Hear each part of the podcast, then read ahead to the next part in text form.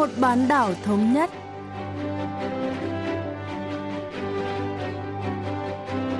Thanh Hảo xin kính chào quý vị và các bạn. Mời quý vị và các bạn cùng theo dõi chuyên mục Vì một bán đảo thống nhất của Đài Phát thanh Quốc tế Hàn Quốc KBS World Radio.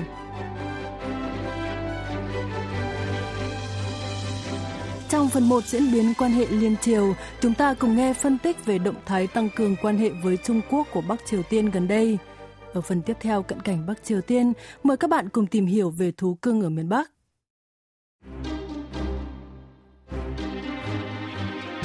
Chủ tịch Ủy ban Quốc vụ Bắc Triều Tiên Kim Jong-un đang tập trung vào ngoại giao với Trung Quốc ngay sau khi tái xuất trước công chúng sau đợt vắng bóng nhiều tuần liền. Ngày 7 tháng 5, Chủ tịch Kim đã gửi thư tới Chủ tịch Tập Cận Bình chúc mừng Trung Quốc kiểm soát thành công dịch COVID-19. Lá thư được gửi đi vào thời điểm cả Bắc Triều Tiên và Trung Quốc đang chuẩn bị bình thường hóa nền kinh tế sau khi phần nào kiểm soát được tình hình dịch bệnh. Nhà bình luận chính trị Kim Hồng Cúc phân tích sâu hơn về động thái này. 총서기 동지가 중국 당과 인민을 영도해 trong thư, nhà lãnh đạo Bắc Triều Tiên đánh giá cao Chủ tịch Trung Quốc đã lãnh đạo Đảng và nhân dân nắm bắt cơ hội chiến thắng trong cuộc chiến chống dịch chưa từng có tiền lệ. Ông Kim ca ngợi cách quản lý tình hình của Chủ tịch Tập rất có chiến lược, đồng thời bày tỏ cam kết cải thiện quan hệ với Trung Quốc, nhấn mạnh giá trị của liên minh song phương. Ở các diễn biến liên quan, các quan chức Trung Quốc gần đây đã kiểm tra công tác chống dịch ở thành phố Đan Đông, tỉnh Liêu Ninh, phía đông bắc Trung Quốc, khu vực giáp danh với Bắc Triều Tiên. Rõ ràng hai nước đang thảo luận hợp tác kiểm dịch, rất có thể sẽ dẫn đến hợp tác kinh tế song phương. Bắc Triều Tiên đang rất cần điều này. Dư luận đang rất quan tâm liệu hai bên có thống nhất một số chính sách và củng cố tình hữu nghị trong thời gian tới hay không.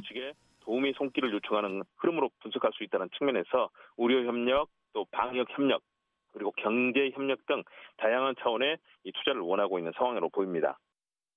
Tại hội nghị toàn thể Ủy ban Trung ương Đảng Lao động cuối năm ngoái, nhà lãnh đạo Kim Jong-un đã cam kết tạo ra bước đột phá trực diện để giải quyết các lệnh trừng phạt của Mỹ và cộng đồng quốc tế, cũng như xây dựng nền kinh tế tự chủ. Tuy nhiên, dịch COVID-19 bất ngờ bùng phát tại Trung Quốc đã buộc Bình Nhưỡng phải nhanh chóng đóng cửa biên giới với Bắc Kinh. Đây là một động thái dễ hiểu vì cơ sở hạ tầng y tế của miền Bắc còn nghèo nàn. Tuy vậy, việc đóng cửa biên giới đã gây tổn thất nặng nề cho nền kinh tế Bắc Triều Tiên vốn phụ thuộc gần như hoàn toàn vào thương mại với Trung Quốc. Ông Kim Hồng Cúc phân tích.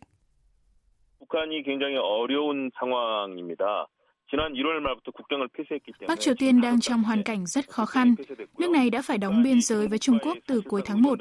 Trung Quốc chiếm 95% giao dịch thương mại của miền Bắc, nên có thể dễ dàng hình dung nền kinh tế nước này vốn đã khó khăn lại càng nghiêm trọng hơn.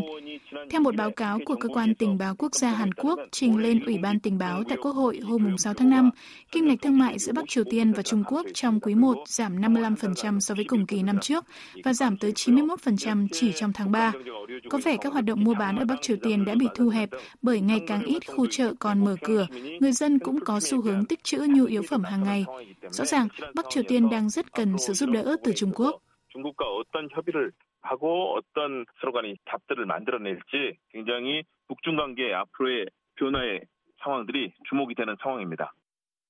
Trong thời điểm này, ưu tiên hàng đầu của Chủ tịch Kim Jong-un trong quản lý nhà nước là cải thiện sinh kế cộng đồng và đạt tăng trưởng kinh tế một cách độc lập. Nhà lãnh đạo miền Bắc đã đến thăm một nhà máy phân bón ở Suncheon, tỉnh Nam Pyongan. Đây là hoạt động công khai đầu tiên của ông sau đợt vắng bóng 20 ngày trước công chúng. Tại buổi lễ, Chủ tịch Kim đã cắt băng khánh thành, đánh dấu nhà máy đã hoàn tất xây dựng. Tất nhiên, nhà máy cần được trang bị các cơ sở hạ tầng sản xuất cần thiết trước khi đi vào hoạt động. Tuy nhiên, giới phân tích nhận định Bắc Triều Tiên không đủ khả năng thực hiện việc này. Còn có một danh sách dài các dự án kinh tế mà Bình Nhưỡng cần triển khai trong năm nay. Đó là lý do tại sao miền Bắc cần sự giúp đỡ từ Trung Quốc hơn bao giờ hết. Ông Kim Hồng Cúc lý giải. 국경 봉쇄가 장기화하면서 생활고의 측면에서 북한 주민들의 불만과 비판도 Trong bối cảnh đóng cửa biên giới, những bất mãn và chỉ trích của dư luận đang leo thang ở Bắc Triều Tiên. Chính quyền Kim Jong-un cần hợp tác với Trung Quốc để lãnh đạo đất nước ổn định hơn và tăng cường đoàn kết nội bộ – Nhà lãnh đạo đã ra lệnh cho các quan chức hoàn thành xây dựng một bệnh viện đa khoa ở Bình Nhưỡng trước lễ kỷ niệm 75 năm thành lập Đảng Lao động mùng 10 tháng 10. Tuy nhiên, điều này khó có thể thành hiện thực nếu không có sự trợ giúp từ Trung Quốc, vì miền Bắc thiếu thốn cả vật liệu xây dựng lẫn thiết bị y tế. Bắc Triều Tiên cũng sẽ gặp khó khăn trong công tác chuẩn bị cơ sở hạ tầng cho nhà máy sản xuất phân lân ở Suncheon nếu không được Bắc Kinh giúp đỡ. 또 여러 가지 메시지를 통해서 북중 관계를 더욱더 높여나가자는 그런 소식들을 만들어내고 있는 상황입니다. Đáp lại thông điệp của nhà lãnh đạo Kim Jong-un, Chủ tịch Trung Quốc Tập Cận Bình cũng đã gửi thư phúc đáp hôm 8 tháng 5, khẳng định quan hệ thân thiết giữa hai đồng minh cộng sản. Ông Kim Hồng Cúc cho biết.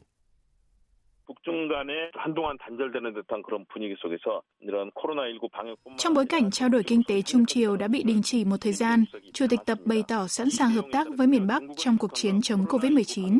Trong thư, nhà lãnh đạo Trung Quốc cam kết Bắc Kinh sẽ nỗ lực hết khả năng để giúp Bình Nhưỡng kiểm soát dịch bệnh.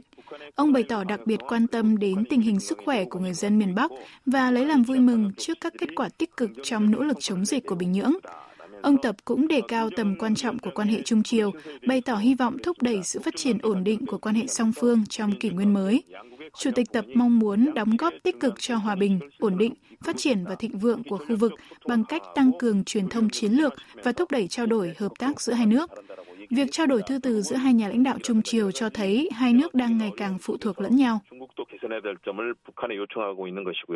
개선해야 될 점을 북한에 요청하고 있는 것이고요. 북한 역시 중국에 도움을 요청하는 것들 두 나라의 관계가 거의 순망 치안의 관계처럼 진행이 되고 있는 상황입니다. Liên quan đến việc Chủ tịch Trung Quốc nhanh chóng phúc đáp thư của nhà lãnh đạo Bắc Triều Tiên, giới phân tích nhận định Trung Quốc đang cố gắng nắm chắc một đồng minh trung thành trong cuộc chiến với Mỹ để giành quyền bá chủ toàn cầu. Tổng thống Mỹ Donald Trump và các quan chức cấp cao trong chính quyền Mỹ gần đây đã tuyên bố đại dịch COVID-19 bắt nguồn từ phòng thí nghiệm ở Vũ Hán, đổ lỗi cho Trung Quốc về sự bùng phát của dịch bệnh. nhà bình luận chính trị Kim Hồng Cúc phân tích.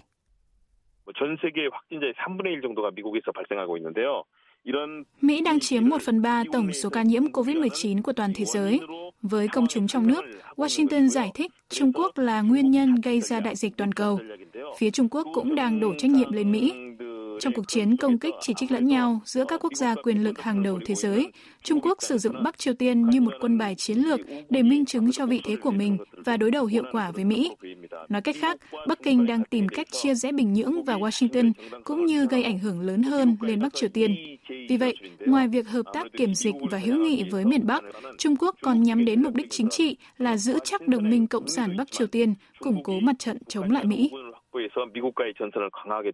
확보해서 미국과의 전선을 강화하겠다는 그런 여러 가지 전략적 고려도 있는 것으로 보이기 때문에 다양한 해석이 가능할 수 있겠습니다.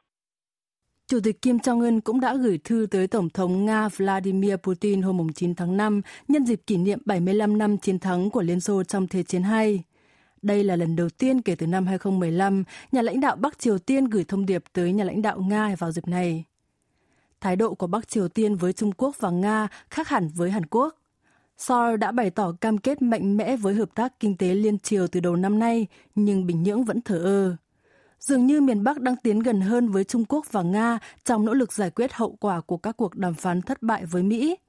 Quan hệ Trung Triều, Nga Triều bền chặt hơn, làm dấy lên lo ngại bế tắc trong quan hệ liên triều và đối thoại Mỹ Triều sẽ còn kéo dài. Ông Kim Hồng Cúc nhận định.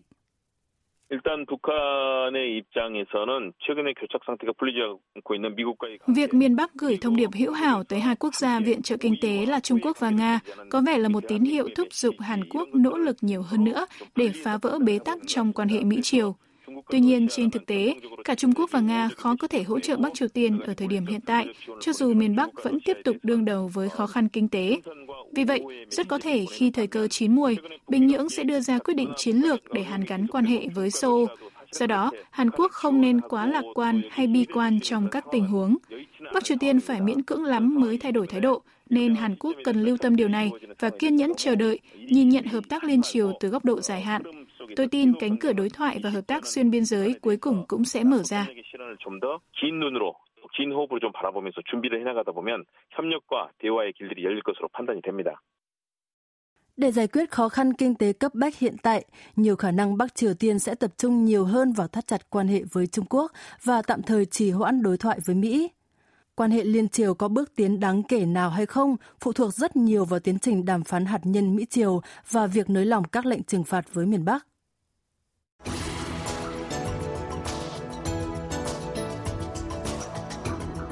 Tại Hàn Quốc, cứ 4 hộ gia đình lại có một hộ nuôi thú cưng. Số lượng chủ sở hữu thú cưng đã vượt 10 triệu người. Thị trường chăm sóc thú cưng đang phát triển nhanh chóng, chính phủ và các tổ chức dân sự cũng đang nỗ lực xây dựng nền văn hóa mới, nơi con người và thú cưng có thể chung sống vui vẻ với nhau. Thế còn ở bên kia bán đảo Hàn Quốc thì sao? Hôm nay, chúng ta sẽ tìm hiểu về động vật đồng hành, chính là các chú thú cưng bầu bạn với con người ở Bắc Triều Tiên cùng giáo sư Chang Chan đến từ Viện Giáo dục Thống nhất thuộc Bộ Thống nhất Hàn Quốc.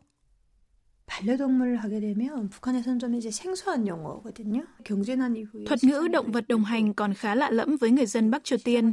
Nền kinh tế suy thoái nghiêm trọng những năm 1990 của miền Bắc đã tạo điều kiện cho sự xuất hiện của thị trường tư nhân, nơi các cá nhân tích lũy tài sản trong nhà nước Cộng sản. Rất ít người thuộc tầng lớp khá giả ở Bắc Triều Tiên có khả năng nuôi chó cưng. Nhìn chung, miền Bắc coi thú cưng là một trong những chủ đề chính để chỉ trích chủ nghĩa tư bản. Nhiều chủ sở hữu chó cưng ở Hàn Quốc sắm cho chúng những bộ quần áo dễ thương, đầu tư nhiều tiền của và coi chúng như thành viên trong gia đình. Nhưng các trang báo chính thống của Bắc Triều Tiên lại mô tả hiện tượng này như một phần của văn hóa tư bản suy đồi. Tuy nhiên, tình hình có vẻ đã thay đổi gần đây khi một số người dân miền Bắc bắt đầu nuôi chó cưng. 하지만 이 반려동물이라는 용어를 좀 바꾸어서 설명하면 북한 주민들도 집에서 이제 가정에서 개를 키우는 경우들이 있습니다. Trong tiếng Bắc Triều Tiên không có từ vựng liên quan đến động vật đồng hành, nhưng vẫn có từ thú cưng. Động vật đồng hành theo nghĩa đen thường là động vật sống cùng con người, hỗ trợ con người với tư cách bạn đồng hành. Còn từ thú nuôi ở miền Bắc có vẻ lại mang ý nghĩa vật nuôi thuộc sở hữu của con người và chủ sở hữu có thể đối xử hoặc điều khiển chúng theo ý muốn. Cụm từ thú cưng xuất hiện ở Bắc Triều Tiên vào cuối những năm 1980 khi một số người trong giới thượng lưu, trong đó có cả các quan chức của Đảng Lao động cầm quyền bắt đầu nuôi chó làm thú cưng. Cuối những năm 1990, một số cửa hàng giao dịch ngoại tệ ở Bình Nhưỡng bắt đầu bán những chú cún. Tạp chí Thiên Lý Mã nổi tiếng của Bắc Triều Tiên đã đăng bài phân tích loài chó có thể hỗ trợ con người về mặt cảm xúc và cựu lãnh đạo miền Bắc Kim Jong E đã khuyến khích người dân nuôi chó cưng. Dần dần, số người nuôi thú cưng ở Bắc Triều Tiên bắt đầu tăng lên. Đầu những năm 2000, một số giống chó dễ thương như giống quý tộc Maltese và Sichu được yêu thích đến mức người miền Bắc đã chi khoảng 500 đô la Mỹ để sở hữu chúng. Giáo sư Chong Chan giới thiệu về những người thích nuôi chó cưng ở miền Bắc. 애완견 문화는 일단 두 가지로 설명을 할 수 있을 것 같습니다. 우선 첫 번째는 Đầu tiên, những người bệnh hoặc người tàn tật sống với chó cưng để được hỗ trợ về thể chất hoặc tinh thần. Thứ hai, những người thuộc tầng lớp thượng lưu hoặc tầng lớp giàu có mới nổi sau khủng hoảng kinh tế những năm 1990 đã tiếp thu văn hóa nuôi chó cưng của nước ngoài.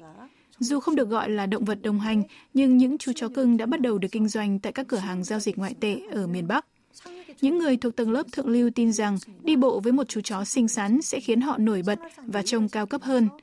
Theo một người đào thoát Bắc Triều Tiên từng làm việc trong lĩnh vực thú y ở miền Bắc, một chú chó Pungsan có giá từ 30 đến 40 đô la Mỹ, còn những giống chó tốt nhất thì lên tới 100 đô la Mỹ. Đây là số tiền rất lớn đối với những người lao động bình thường. Tuy vậy, vẫn có một số người chọn nuôi thú cưng, phản ánh văn hóa yêu động vật đang bắt đầu bám rễ ở miền Bắc.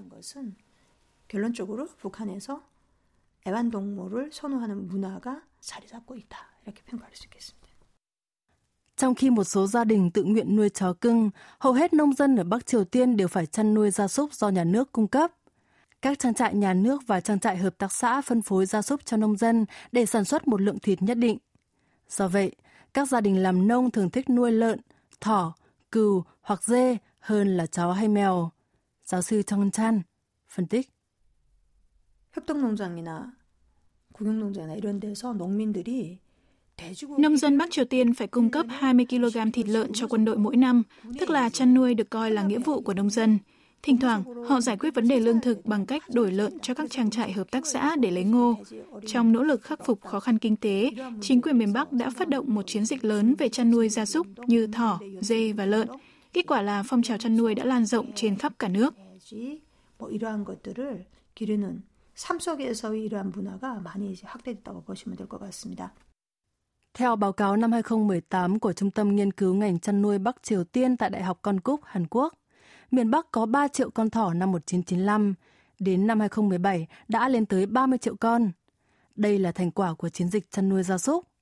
Báo cáo cũng cho biết, so với miền Bắc, miền Nam nhiều gấp 4 đến 6 lần về số lượng bò, lợn và gà, nhưng số lượng thỏ lại ít hơn 80 lần. Tại sao trong rất nhiều loại vật nuôi khác nhau, chính quyền Bắc Triều Tiên lại khuyến khích nông dân nuôi thỏ. Giáo sư Trong Chan lý giải. 토끼가 일단 번식이 빠르잖아요. 그리고 어, 사료를 안 드리고도 풀만 먹고도 굉장히 Trên hết là thỏ có năng suất sinh sản cao. Thêm vào đó, loài này chỉ cần ăn cỏ cũng phát triển rất nhanh. Vì vậy, nông dân không phải cung cấp cho chúng bất kỳ loại thức ăn nào khác.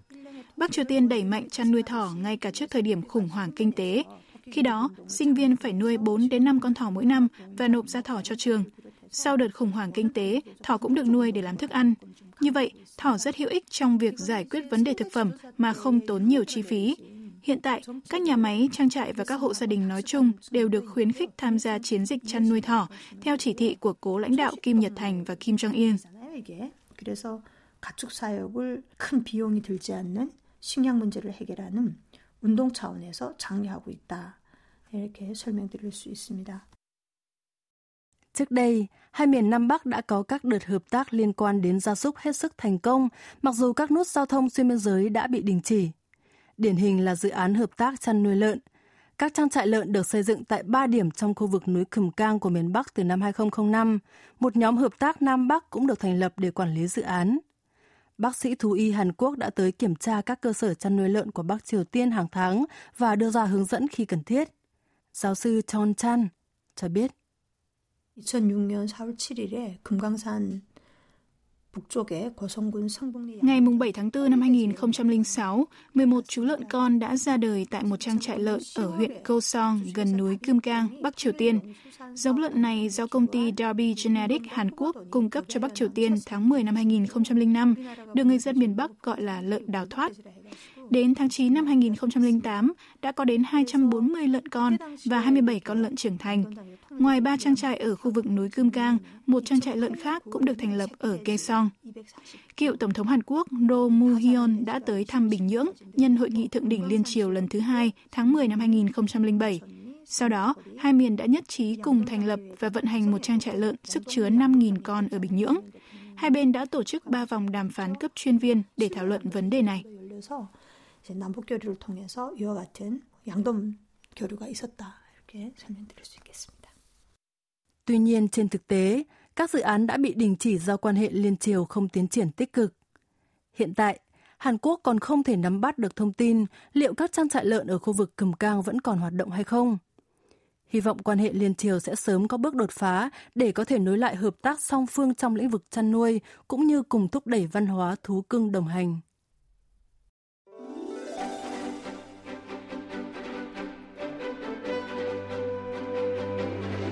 Vị và các bạn vừa lắng nghe chuyên mục Vì một bán đảo thống nhất của Đài Phát thanh Quốc tế Hàn Quốc KBS World Radio.